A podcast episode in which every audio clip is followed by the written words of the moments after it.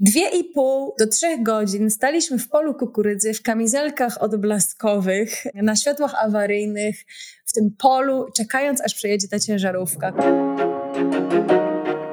Na fali rosnącej popularności storytellingu coraz więcej marketerów chce wykorzystać jego potencjał. Opowiadanie historii w marketingu jest jednak trudne. W podcaście Marketing Opowieści gościmy praktyków, którzy z sukcesem użyli storytellingu w swoich kampaniach. Razem z nimi udowadniamy, że opowiadanie dobrych historii nie jest zarezerwowane tylko dla wybranych. Nazywam się Michał Kasprzyk i zapraszam Was do wspólnego odkrywania tajników storytellingu.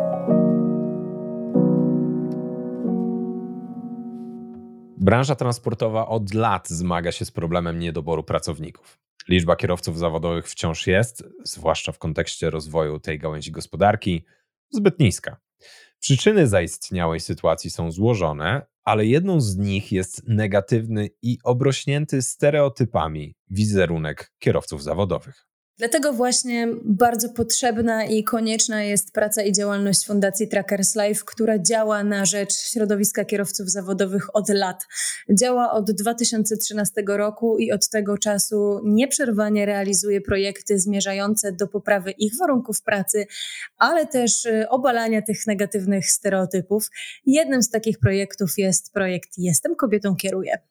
Kampania została nagrodzona brązowym spinaczem podczas Gali Złotych Spinaczy 2021, największym konkursie PR-owym w Polsce. O tym, jak powstawała, jaką rolę odegrał w niej storytelling i jakie efekty przyniosła kampania, opowie Head of Marketing and Events w Transinfo Natalia Janiszewska. Ciężarówki od zawsze mnie fascynowały. Zawsze marzyłam, żeby jeździć taką ciężarówką. Po pierwszym zlocie ciężarówek pod Opolem, na który pojechałam, postanowiłam spróbować. To było zawsze moje marzenie, chyba gdzieś to we mnie siedziało i chyba tylko to był katalizator w pewnym sensie. I zrobiłam to prawo jazdy, zrobiłam z taką satysfakcją, że ja Wam wszystkim pokażę, że jednak potrafię jeździć i będę robić to, co lubię. Ja poczułam, że gdzieś jestem w konkretnym miejscu, które mm, jakby mnie wreszcie definiuje, wreszcie określa mnie jako osobę. Natalia, bardzo się cieszę, że z nami jesteś i że będziemy mogli porozmawiać o tej kampanii.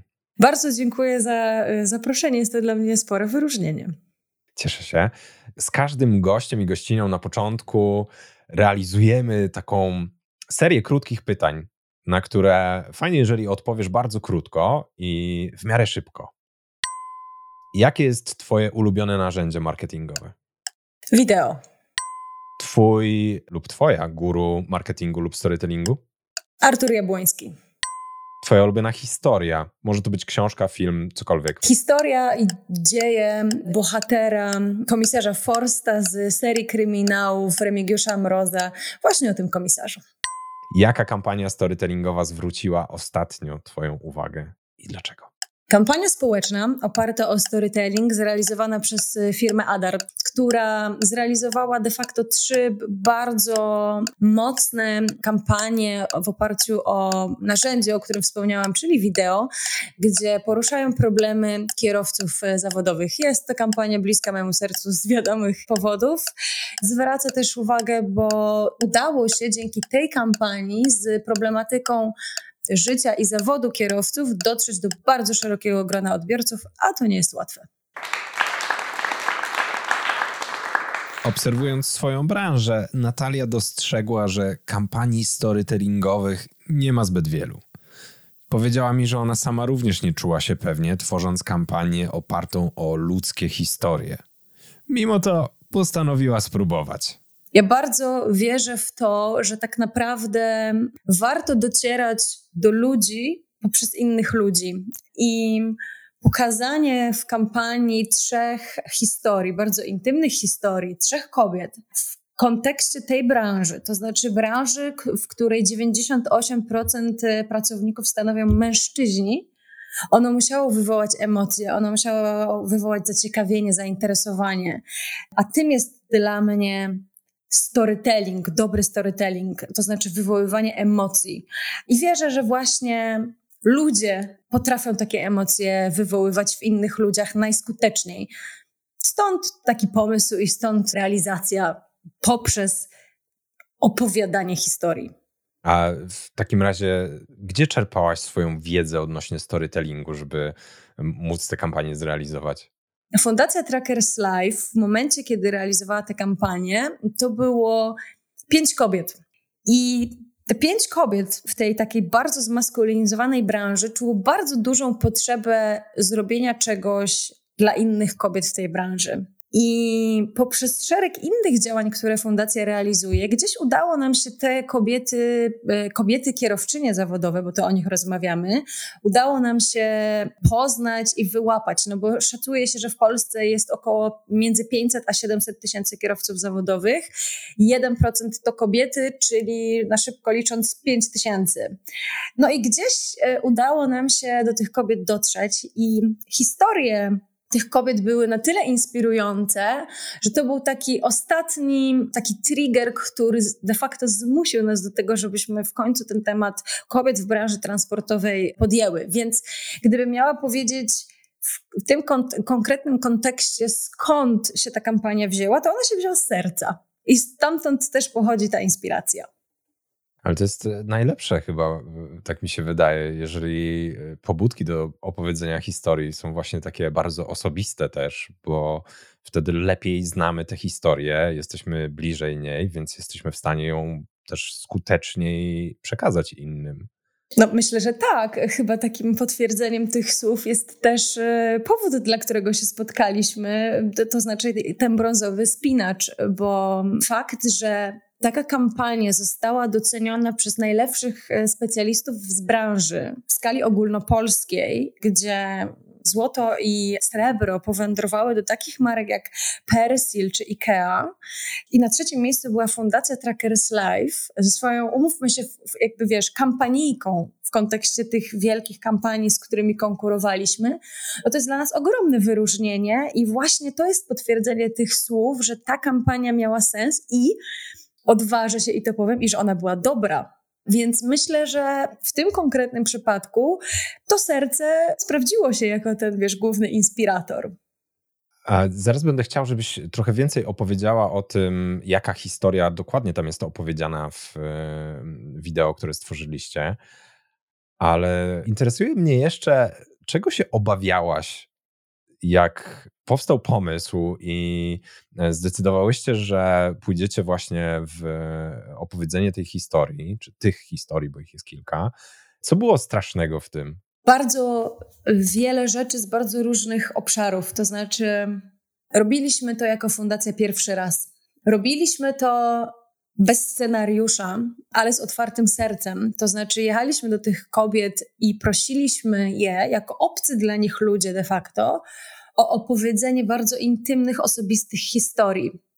Więc nie wiedzieliśmy ostatecznie z czym, wiesz, w montażowni będziemy musieli się zmierzyć. To był też czas, ponieważ film realizowany był we wrześniu 2020 roku, to był czas którejś tam fali pandemii. I to ten taki pierwszy rok tej pandemii, kiedy myślę, że dużo mniej. Przed szczepionkami jeszcze. Tak, kiedy nie byliśmy kompletnie oswojeni z tym tematem, no bo umówmy się, że teraz już troszeczkę jesteśmy, mniej więcej mamy jakąś tam instrukcję obsługi tego tematu, a wtedy kompletnie jej nie mieliśmy, więc wiesz, realizowanie wyjazdowych działań, kiedy de facto zjechaliśmy całą Polskę, musieliśmy spać w hotelach, które nie wiadomo, czy będą otwarte, tak naprawdę nie pomagało w tej pracy, więc obawialiśmy się naprawdę bardzo bardzo wielu rzeczy, takich od takich, wiesz, począwszy od samej realizacji, przez ten efekt finalny, który był kompletnie nieprzewidywalny. Pojawiło się wiele obaw, wyzwań i trudności przy tworzeniu kampanii społecznej Jestem kobietą, kieruję. Ale nie zatrzymały one Natalii i kampania wystartowała. Jej najważniejszym elementem był ośmiominutowy film, którego bohaterki opowiadają o jednej z najważniejszych zmian w ich życiach. Jestem kobietą, kieruję. To jest y, kampania zbudowana w oparciu o historię trzech kobiet, trzech bardzo niezwykłych kobiet. To są kierowczynie zawodowe, czyli przekładając na nasze, to są kobiety, które jeżdżą tirami. Jednocześnie każda z nich jest y, kobietą, która w pewnym momencie swojego życia postanawia nadać temu życiu nowy kierunek. Kierowcami zawodowymi nikt z nas się nie urodził. Mało kto mm, chce nim zostać, o czym wspomniałeś na początku. Te trzy kobiety, bo to jest kampania o trzech kobietach, w pewnym momencie swojego życia dochodzą do takiego momentu, w którym porzucają to dotychczasowe i idą na tiry, mówiąc kolokwialnie, i postanowiły się podzielić z nami tymi historiami. Zrobiliśmy to również z tego powodu, by odczarować negatywny wizerunek kierowców zawodowych w Polsce. Stereotypowo, niestety, potwierdzają to badania, kierowca zawodowy w Polsce jest postrzegany jako alkoholik, jako brudas, jako ktoś, kto nie potrafi zajmować się niczym innym poza kierowaniem samochodu. A umówmy się, że no, większość z nas jednak ma prawo jazdy i potrafi to robić, więc to nie jest żadna wydawałoby się specjalna umiejętność. Pokazując kobiety, które naprawdę świetnie sobie radzą w tym zawodzie, mm, chcieliśmy też w jakiś sposób rozwiązać ten problem e, braku kierowców zawodowych, który się pogłębia i który niebawem będzie problemem każdego z nas, mimo że jeszcze nie zdajemy sobie z tego sprawy. Zresztą case Wielkiej Brytanii pokazuje to doskonale. W pewnym momencie w Wielkiej Brytanii zabrakło kierowców i, e, i zabrakło też paliwa na stacjach, zabrakło leków w aptekach i e, towarów pierwszej potrzeby w sklepach. I to jest właśnie ten problem, który może w przyszłości dotyczyć każdego z nas. Natomiast Fundacja Trackers Life właśnie robi wszystko, żeby do tego nie dopuścić. Okej, okay, świetnie. Mam nadzieję, że przynosi to jakieś efekty. Macie w ogóle jakieś dane właśnie związane z efektami samej kampanii? Mamy twarde dane w postaci, wiesz, odtworzeń e, filmu czy ilości reakcji na Facebooku. No, natomiast nie podejmowaliśmy działań, które mają zmierzyć, czy udało nam się w jakiś sposób e, zmienić wizerunek kierowców zawodowych w Polsce. Natomiast mamy taką mm, instytucję partnerską, która nazywa się Polski Instytut Transportu Drogowego, która co roku w czerwcu publikuje raport, w którym sprawdza między innymi te dane, to znaczy podaje jaki jest wizerunek kierowców zawodowych w Polsce. Ja przyznaję, że czekam na e, kolejną edycję tego raportu i zobaczymy. No, mam nadzieję, że ta tendencja się e, poprawia. Jest taki jeden element tworzenia kampanii opartych o prawdziwe historie, który szczególnie mnie interesuje. Jest to współpraca z ludźmi, którzy opowiadając swoje losy, stają się bohaterami tych historii. W tej kampanii ciekawiło mnie między innymi, jak wyglądały poszukiwania rozmówczyń, jak były realizowane nagrania z nimi i jakie były ich reakcje po zadaniu ostatniego pytania. To jest y, bardzo ciekawe i ja jestem naprawdę bardzo taka wdzięczna, że ja miałam w ogóle okazję to zrobić, bo to było bardzo wyjątkowe doświadczenie. No bo wiesz, obca kobieta z facetem z kamerą wjeżdża do domu do salonu, do kuchni, do sypialni, chociaż to nie brzmi najlepiej, e, ale tak, ale tak, tak było literalnie. Wchodzi do domów obcych sobie ludzi i zadaje im trudne pytania, bo, bo to były trudne pytania. I ja pamiętam, co było dla mnie szokujące, że mniej więcej rozmowa z każdą z tych bohaterek trwała około dwóch godzin, powiedzmy sama taka, gdzie widać te ujęcia, że ta bohaterka siedzi i, i, i mówi, no to, to, to jest nagranie naszej rozmowy, kiedy ja siedziałam po prostu poza kadrem i rozmawiałyśmy sobie. I ja pamiętam, to było dla mnie niesamowite, że jak ja przychodziłam do, do domu tych ludzi, no to ja byłam trochę obca, trochę pani z telewizji, trochę nie wiadomo jak, jak tutaj y, się zachować, czy ubrać y, po prostu kapcie, czy się ubrać elegancko, wiesz, takie, trochę to jest chyba tak jak przychodzi ksiądz po kolędzie, nie chcę się tam y, porównywać, ale tak teraz mam wrażenie, że to trochę, trochę był ten case. I po takiej dwugodzinnej rozmowie ja miałam wrażenie, że ja wychodzę z domu przyjaciółki Wow, super. Tak, no bo ja słyszałam, wiesz, różne historie, bo oczywiście te, te, wiesz, film trwa 8 minut, a te spotkania trwały dużo dłużej i wiele z tych historii, no ostatecznie nie weszło do filmu z różnych powodów. No ale to były, wiesz, opowiadania o tym, że nagle doszło się momentu, że ma się w swoim życiu ścianę i że trzeba coś z nim zrobić, bo inaczej się y, oszaleje. Opowiadanie o tym, że rodzina cierpi na tym, że, że nie macie w domu, będąc matką dwójki dzieci na przykład, to, to umówmy się, to są intymne historie, których nie opowiada się pierwszej, lepszej, napotkanej osobie. A już tym bardziej nie przed kamerą. Właśnie, więc dla mnie to było naprawdę, naprawdę niesamowite doświadczenie. Właśnie okraszone tym, tym wszystkim, co się działo, wiesz, poza tym też takim zmęczeniem, tym stresem. Wiesz, ja, to, to był mój pierwszy film. Dla mnie to było po prostu bardzo trudne, sama realizacja tego. Na szczęście miałam e, film, muszę to powiedzieć, został zrealizowany z Marcinem Podgórnym, który jest człowiekiem orkiestrą, operatorem, montażystą, doradcą, kierowcą i wszystkim, czego aktualnie potrzeba.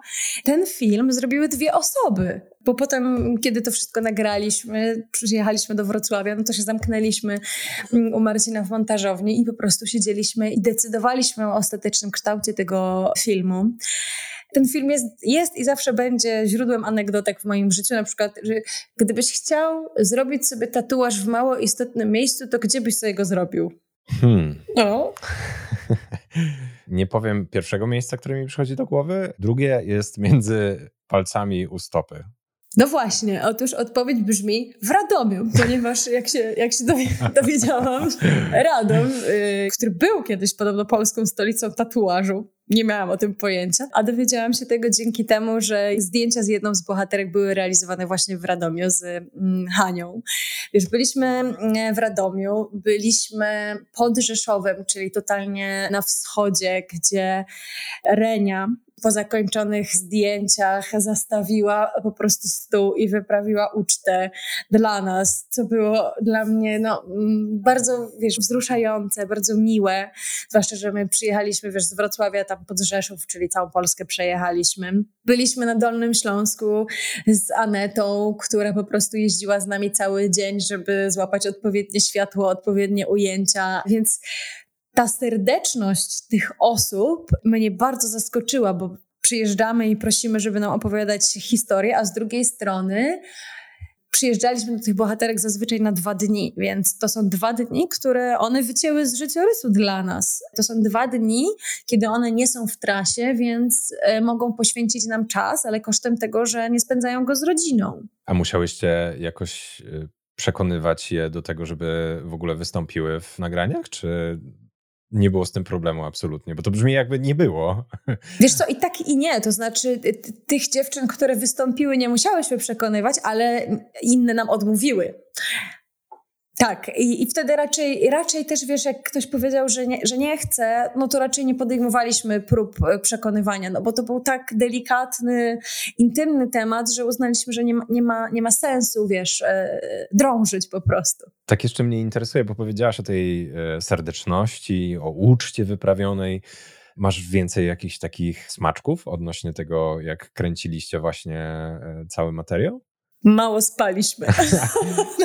Wcale mnie to nie dziwi, wcale mnie to nie dziwi, bo to jest zawsze intensywne mm. doświadczenie i nawet jeżeli się już nie nagrywa, to pewnie się rozmawia o tym, co się nagrało, pewnie się rozmawia o tym, co będzie, potem zasypiając się myśli w ogóle o tym, co się wydarzyło i co jutro będzie i w ogóle. Tak, nie? tak. Pewne rzeczy, które dla mnie są już takie oczywiste, pewnie mogą wydawać się smaczkiem. Nie, wydaje mi się, że, że nie liczyłam tego, ale wydaje mi się, że zrobiliśmy dobrych kilka tysięcy kilometrów, żeby ten film e, nagrać, na pewno.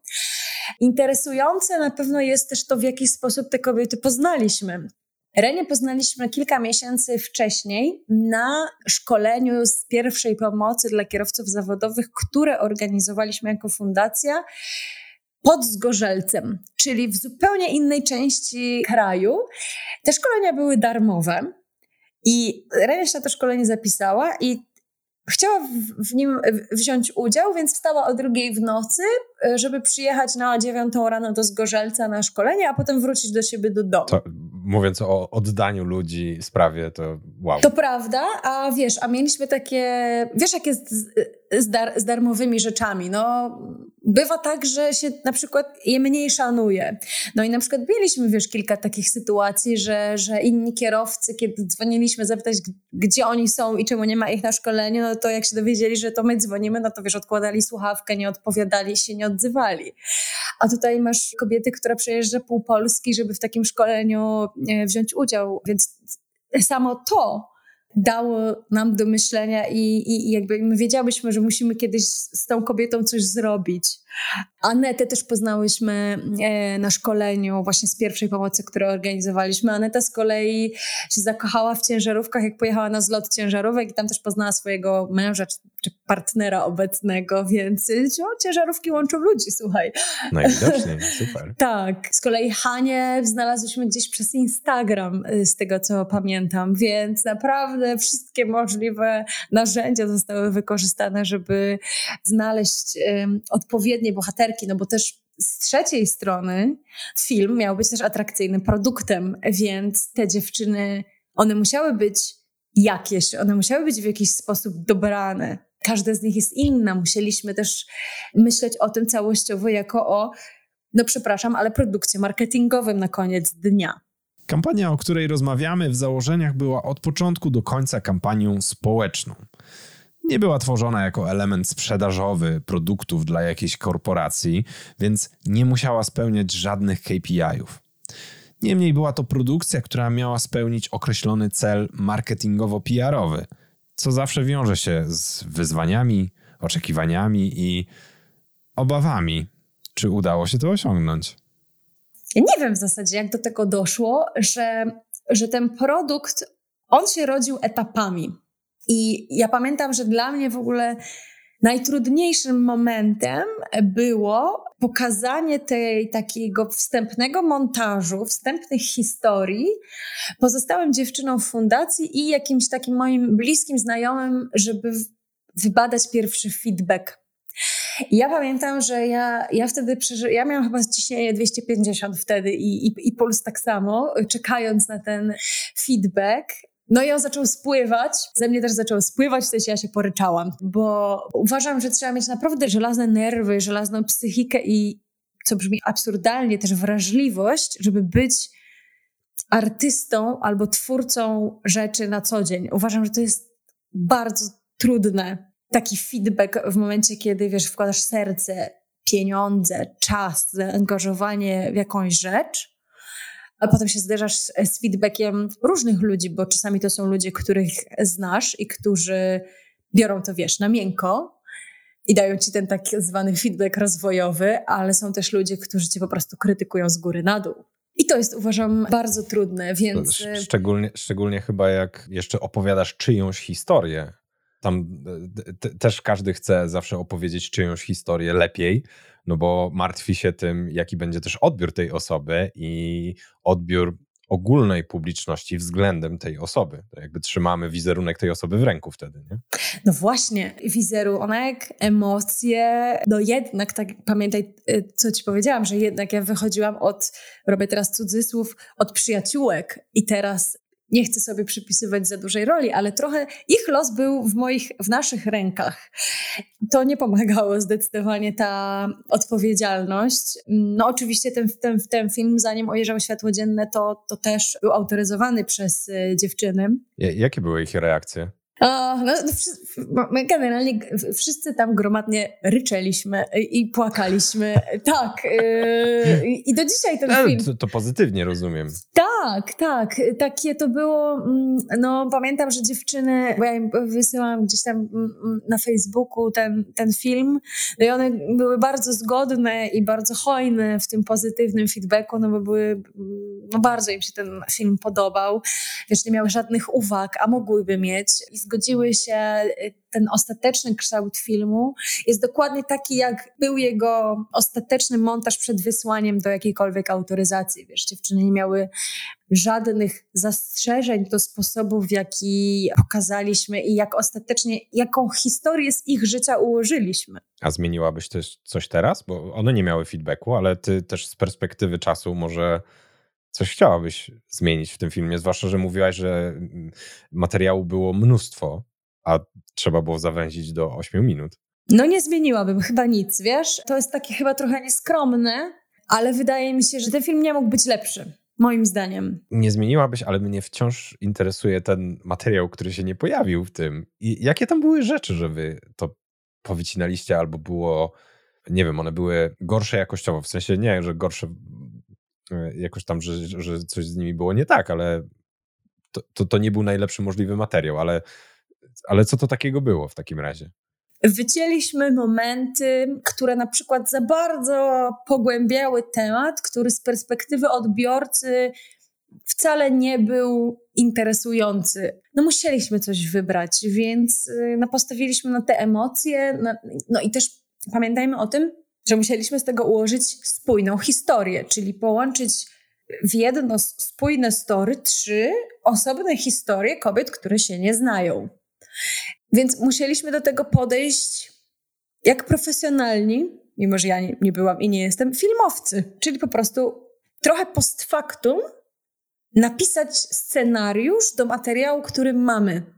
Ale to jest siła tego filmu, moim zdaniem, że on powstał właśnie bez, mimo że było to też realne zagrożenie przed realizacją, ale to jest uważam siła tego filmu, że on powstał właśnie bez scenariusza. Ale miałaś chociaż jakieś py pytania przygotowane do nich, czy totalnie bez niczego wchodzisz, odpalacie kamerę i mikrofon i cyk i dzieje się? Miałam oczywiście takie pytania takie kluczowe, bardziej nawet e, zagadnienia, które chcę poruszyć, i one były e, tożsame dla całej trójki. To znaczy, jechałam z tym samym zakresem tematycznym, czyli co było wcześniej, jak jest teraz, powody i tak dalej, dla całej, dla całej tej trójki zanim to wszystko się zaczęło, no to mieliśmy kreatywne burze w fundacji i ustalaliśmy, mm, jakie są kluczowe komunikaty, z którymi chcemy, żeby ten projekt był kojarzony i, i utożsamiany. Mam, mam trochę wrażenie, że to jest takie podejście w stylu, że życie pisze najlepsze scenariusze, więc nie trzeba ich jakoś szczególnie wcześniej zapisywać, tylko trzeba je umieć wydobyć. I jak ty rozmawiałaś z nimi, żeby one się podzieliły takimi nawet czasami intymnymi e, rzeczami, bo e, rzeczywiście w tym filmie e, są różne takie przytoczone. Zadawałaś jakieś specjalne pytania, czy nie wiem, zastosowałaś jakieś triki, żeby zdobyć ich zaufanie? Jak to wyglądało? Postanowiłam i pamiętam, że myślałam o tym, w jaki sposób poprowadzić te rozmowy, i postanowiłam, że zrobię to po prostu z klucza Rozmawia kobieta z kobietą. Nie stawiałam się na pozycji przyjaciółki, znajomej, no nie byłyśmy nimi. Natomiast postanowiłam, że będę po prostu dobrym słuchaczem. I tak starałam się te rozmowy poprowadzić. W sensie dałam im możliwość opowiedzenia własnej historii. I tak jak e, wielu ludziom się wydaje, że nie, nie, nie, mają nic do powiedzenia albo że ich historia nie jest interesująca, no widzisz, ja jestem też tego przykładem, bo tutaj dałeś mi mikrofon, pozwoliłeś mówić i jakoś mi idzie. I, I też mi się wydaje, że ta historia jest ciekawa, więc trochę jest to też magia okoliczności, które zostały wytworzone przy okazji tej sytuacji, czyli sprzęt, światło, mikrofony. To z jednej strony powodowało stres, ale też było takim triggerem. To była kompletnie, wiesz, nienaturalna sytuacja, że nagle przyjeżdżają ci obcy ludzie do domu, rozstawiają mikrofony i pytają cię o twoje życie. Więc wydaje mi się, że z jednej strony to, że ja, ja też byłam bardzo tak autentycznie, wewnętrznie ciekawa tych historii. I wydaje mi się, że to miało duże znaczenie w kontekście tych rozmów. A co cię poruszyło najbardziej w materiale, który już był finalny? Może któraś wypowiedź, może nawet jakiś szczegół, którego nikt w zasadzie nie dostrzega, ale ty dobrze wiesz, że on tam jest, albo, albo nie mamy kontekstu, żeby jakiś szczegół rozpoznać, ale ty będąc tam wiesz i po prostu cię to porusza. Jest kilka takich rzeczy. One e, są związane przede wszystkim z tym takim produkcyjnym aspektem. Każdą z bohaterek poprosiliśmy, żeby jednym słowem określiła to, czym dla niej jest bycie trackerką. Praca trackerki yy, daje mi wolność. Jestem, jestem szczęśliwa w tej pracy i spełniona. Myślę, że moją pracę, określając jednym słowem, określiłam jako jako przyjemność. Dla mnie to życie. I w momencie, kiedy w montażu, w, ostatecznej wersji filmu pada to słowo, że Renia mówi, że dla mnie to jest życie, to jest takie ujęcie zachodzącego słońca nad polami kukurydzy. Ja pamiętam doskonale y, moment, kiedy to nagrywaliśmy. To było po tym, jak już wracaliśmy, to był ostatni dzień zdjęć, wracaliśmy w stronę domu już. Marcin, operator, siedział na fotelu pasażera, ja prowadziłam. I byliśmy okrutnie zmarznięci i pamiętam, że ogrzewanie na maksa, bo to była już taka głęboka jesień i po prostu ogrzanie foteli, wszystko powłączane, żeby było cieplej, bo przez e, ostatnie trzy godziny staliśmy na poboczu drogi o zmroku, ponieważ był korek, a Marcin w jego głowie koniecznie musiało się pojawić ujęcie tego korka w filmie i czekaliśmy, aż przez ten korek w przeciwną stronę pojedzie ciężarówka. I dwie i pół do trzech godzin staliśmy w polu kukurydzy, w kamizelkach odblaskowych, na światłach awaryjnych, w tym polu, czekając aż przejedzie ta ciężarówka, która finalnie przejechała. I oczywiście nie ma tego ujęcia w filmie, ale ostatecznie weszło ujęcie, które nagraliśmy przez przypadek chwilę później, bo Marcin zobaczył to zachodzące słońce nad tą kukurydzą i tam mnie poprosił, żebym zwolniła, otworzył szybę i nagrał to. Więc totalny przypadek, no ale gdybyśmy nie stali tam w tym polu przez dwie i pół godziny, to byśmy nie doczekali do zachodu słońca. Co w takim razie czułaś w momencie, kiedy wideo było już kompletne, było wiadomo, że nie ma feedbacku, który miałby je zmienić, więc macie już tę wersję, która będzie publikowana? Ja nie wiem. I to był, chyba to był ten taki moment, że, że wszystko ze mnie zeszło. Natomiast ten proces działania mój, on się de facto wtedy ta, dopiero zaczynał. No bo ja też e, oprócz tego, że byłam odpowiedzialna za stworzenie tego wideo, no to byłam odpowiedzialna też za całą kampanię, więc z jednej strony jedno było, wiesz, zrobione, jeden task był zamknięty, ale otworzyło się całe morze kolejnych, więc ja chyba nawet nie wiem, co ja myślałam. Ja po prostu otworzyłam asanę i wiem, co powiedziałam wtedy, albo znając swój temperament, jak zobaczyłam listę tasków, to wiem, co mogłam powiedzieć, ale tego nie powiem teraz tutaj. Więc oczywiście, że staram się wyciągać wnioski z rzeczy, które robię w taki albo inny sposób, ale ja chyba jestem no, taka bardzo, bardzo zadaniowa. Zastosowanie marketingu opowieści w kampanii Jestem kobietą kieruję okazało się strzałem w dziesiątkę. Jednak Natalia, która określiła siebie jako achieverkę, nie zamierzała spocząć na laurach. W krótkim czasie po publikacji tej kampanii w jej głowie pojawiły się pomysły na wykorzystanie storytellingu w kolejnych filmach. To były różne wideo o różnej tematyce, natomiast jest jedno, o którym bardzo chcę wspomnieć, bo wszystkie te filmy związane były z transportem, z kierowcami zawodowymi, z bezpieczeństwem na drodze. Natomiast wiosną 2021, czyli pół roku po e, premierze filmu Jestem kobietą, kieruję, zrealizowaliśmy taką kampanię Patrzę, widzę.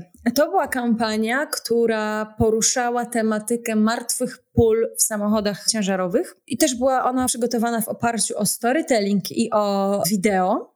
Pokazaliśmy kierowcę zawodowego w trzech różnych sytuacjach w ruchu drogowym.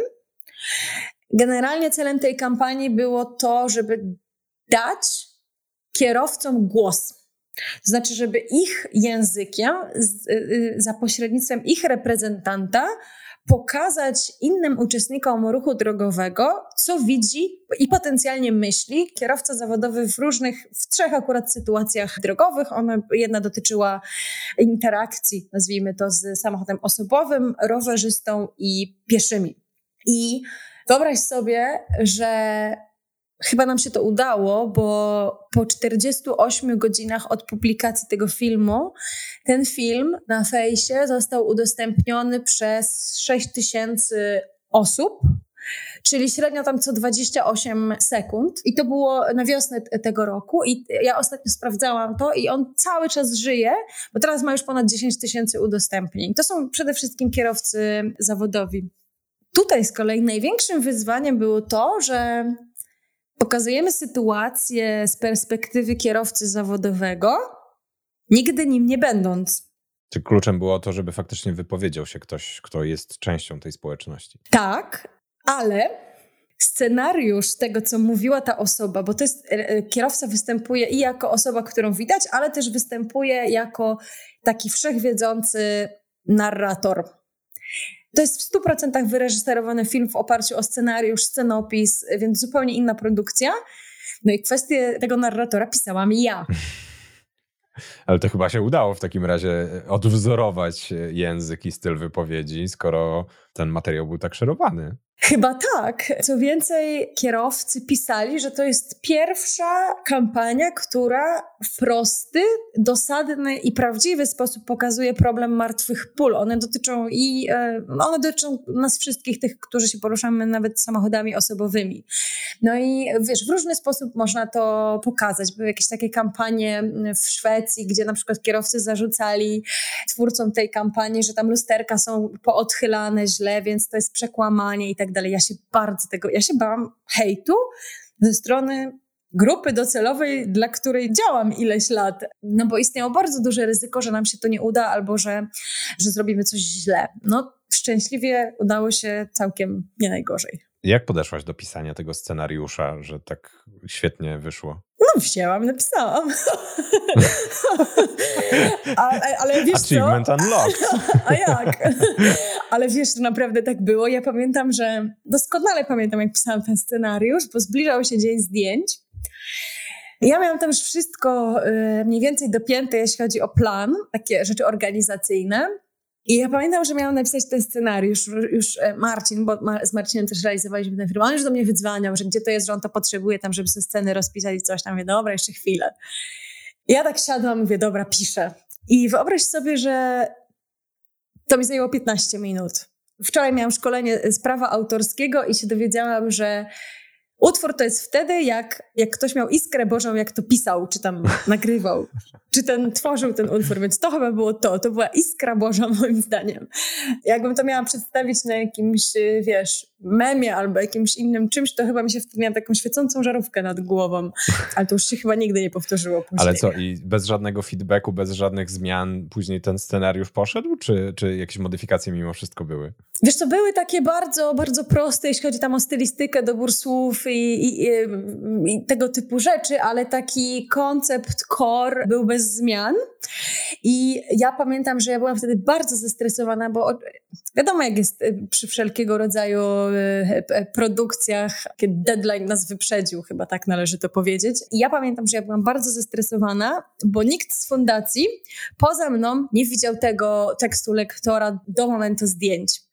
Ja sobie pomyślałam, Matko Boska, przecież jak dziewczyny powiedzą, że ja chyba oszalałam, no to już jest po, po ptakach.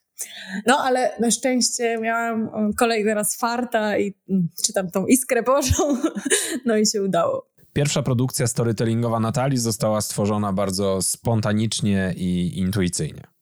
Kolejna była już, można by rzec, przygotowana bardziej profesjonalnie. Ciekawiło mnie, czy z opowiadaniem historii jest jak z tatuażami. Gdy masz już ten pierwszy, to czy chcesz robić kolejny? I teraz cię zaskoczę, mam nadzieję. Wczoraj wieczorem, wyobraź sobie, nie wiem, czy to jest jakiś efekt tego, że ja wiedziałam, że dzisiaj będziemy rozmawiać o storytellingu, ale wczoraj wpadłam na pomysł nowej kampanii dotyczącej bezpieczeństwa w ruchu drogowym oczywiście. I naprawdę to brzmi absurdalnie y, śmiesznie, ale wczoraj o 23, mimo że ja jestem osobą, która chodzi spać o 21, o 23 wypisywałam do Marcina, że musimy się koniecznie dzisiaj dzwonić, bo ja mam nowy pomysł na film i właśnie właśnie po naszym nagraniu mam kola e, z Marcinem, kiedy będziemy omawiać założenia i kiedy on mi powie, czy to ma sens, czy to nie ma. Więc mimo, że ja teraz się zajmuję trochę innymi rzeczami, innym marketingiem, no to ja mam cały czas gdzieś tą potrzebę tego takiego... Opowiadania historii. Tak. Super. No więc mam nadzieję, że, że, no, że uda się. Tam jest, y, tak, nie będę, nic nie będę mówić, ale mam nadzieję, że... Czekamy z niecierpliwością na efekty. Dziękuję, mam nadzieję, że nie tylko ty i ja.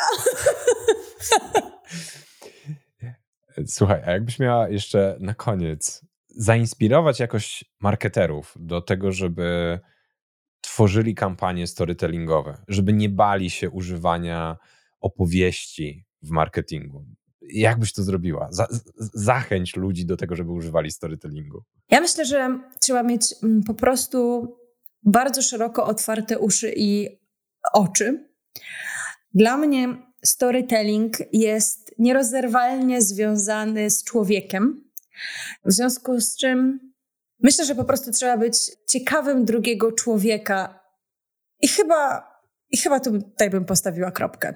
ciekawym drugiego człowieka i mieć taką chęć opowiedzenia historii tego człowieka, nie? bo z jednej strony mamy dowiadywanie się o nim, ale z drugiej właśnie opowiadanie. Nie?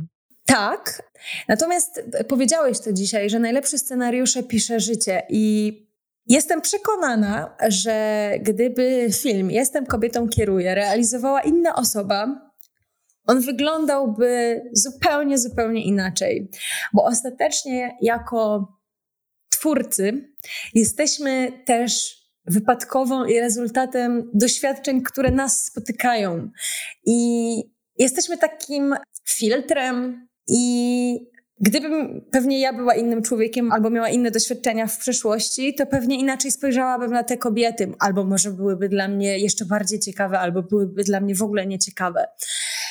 Ja chyba bym jednak postawiła na, na to otwarte takie serce. Otwarte serce i otwartą głowę po prostu. Ja myślę, że to jest piękne zakończenie i podsumowanie tej naszej rozmowy. Więc Natalia, bardzo Ci chciałem podziękować za to, że spotkałaś się z nami i podzieliłaś swoim doświadczeniem, swoją wiedzą. No, dziękuję. Dziękuję bardzo. Ale to jeszcze nie koniec. Za chwilę Natalia stanie przed arcytrudnym zadaniem kreatywnym, które brzmi: Gdybyś miała stworzyć kampanię ocieplającą wizerunek takich postaci jak Buka czy Gargamel, jaką historię byś opowiedziała? Odpowiedź Natalii już za chwilę. Drogi słuchaczu, droga słuchaczko, wierzę w to, że historia tej kampanii będzie dla Ciebie świetną inspiracją do użycia storytellingu w następnej kampanii Twojej marki. Kontynuuj z nami podróż po świecie dobrze opowiedzianych historii i zasubskrybuj podcast Marketing Opowieści w Spotify, Apple Podcasts, Google Podcasts lub Twojej ulubionej aplikacji do słuchania podcastów. A jeśli chcesz wyprodukować podcast i potrzebne Ci wsparcie, odwiedź stronę marketingopowieści.pl. Link do strony oraz wszystkich wymienionych w odcinku materiałów znajdziesz w opisie podcastu. A teraz posłuchajmy, jak Natalia poradziła sobie z zadaniem. Ciekawe, bo jak dorośli ludzie czasami chcą się zachowywać jak dzieci, jak jest karnawał, to sobie organizują różne przebierane takie party. I ja byłam kiedyś przebrana właśnie za bukę. I to nie jest ta historia, która ma ocieplić wizerunek, absolutnie nie. Natomiast jeśli chodzi, chyba przyjęłabym taką samą strategię i jeśli chodzi o Gargamela i o bukę, zrobiłabym krok wstecz i pokazałabym, dlaczego oni są tacy, jacy są, albo wymyśliła, no musiałabym wymyślić w takiej sytuacji powody, dla których oni są tacy są. No bo Gargamel może być y, zły, bo go ktoś skrzywdził i sobie z tym nie poradził, na przykład. Może być podobnie w kontekście Buki, natomiast no oni obiektywnie i to nie jest kwestia dyskusyjna. Byli, Gargamel był niemiły, krzywdził te smerfy. Więc nie ma co z tym dyskutować. Natomiast warto pokazać różne perspektywy. I na tym bym się skupiła. Nie wiem, może miał żonę, która mu umarła i on sobie z tym nie radzi, albo został właśnie skrzywdzony. Pokazałabym szerszą perspektywę. O, w ten sposób. Czyli nie ten zawężony kawałek, gdzie on gnębi smerfy, tylko pokazać go jako wielowymiarowego człowieka. Tak, ja uważam, tak osobiście jako ja, Natalia Nieszewska, że kiedy ludzie są częściej niż wymagane, niemili albo źle odnoszą się w stosunku do innych ludzi, to często to wynika z tego, że mają jakieś problemy, niekoniecznie świadome ze sobą, nie wiem, może z, własny, z poczuciem własnej wartości. Na przykład, może taki gargamel ma potrzebę umniejszania poczucia własnej wartości i robienia zła innym ludziom po to, żeby zrównać w jego mniemaniu oczywiście ich wartość do swojej, która możliwe, że jest zaniżona po prostu. Więc z jednej strony pokazałabym szerszą perspektywę, na przykład historyczną, a z drugiej strony może bym pokazała, jak się Gargamel zachowuje, kiedy jest sam.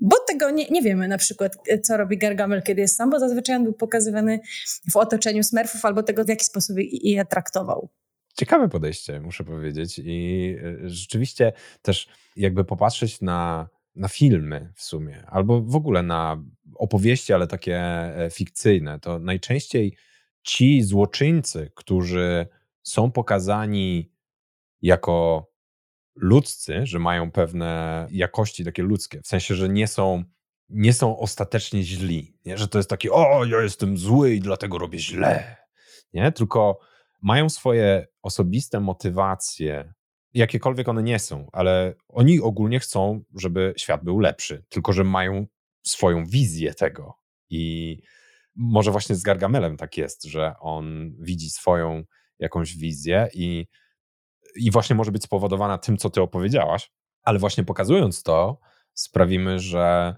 on będzie bardziej taki. Zrozumiany. Zrozumiany, nie? Ja kiedyś rozmawiałem z reżyserem Teo Dumskim i Teo mi powiedział, że według niego historia nie jest. Ja też parafrazuję, więc to nie będzie bezpośredni cytat, ale historia nie jest w rękach twórcy samego, bo każdy ją interpretuje po swojemu. I historia w zasadzie tworzy się dopiero w głowie odbiorcy jak dostanie właśnie te bodźce w postaci czy to jakiegoś filmu, czy dźwięków, czy czegokolwiek, czy po prostu dostanie historię, ale sam ją sobie zinterpretuje.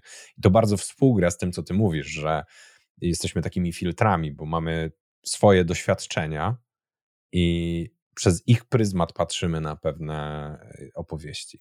To prawda. Dlatego uważam, jednak mimo wszystko daje wyższość książce nad filmem, bo ona pozostawia większe pole do interpretacji po prostu. Ale y, filmy ko kocham, książki też. Myślę, że tu można by y, dużo dyskutować na ten temat, ale zostawmy to na inną okazję. Tymczasem mam nadzieję, że ta propozycja twoja y, kampanii jako cieplić wizerunek Gargamela zadziała i Gargamel przynajmniej zostanie zrozumiany lepiej, bo nie, niekoniecznie e, oczyszczony z zarzutów, ale że będzie, będzie można się bardziej do niego odnieść. Dziękuję Ci bardzo za to, za rozwiązanie tego zadania kreatywnego. O, dziękuję. Nie było ono łatwe. No dobrze.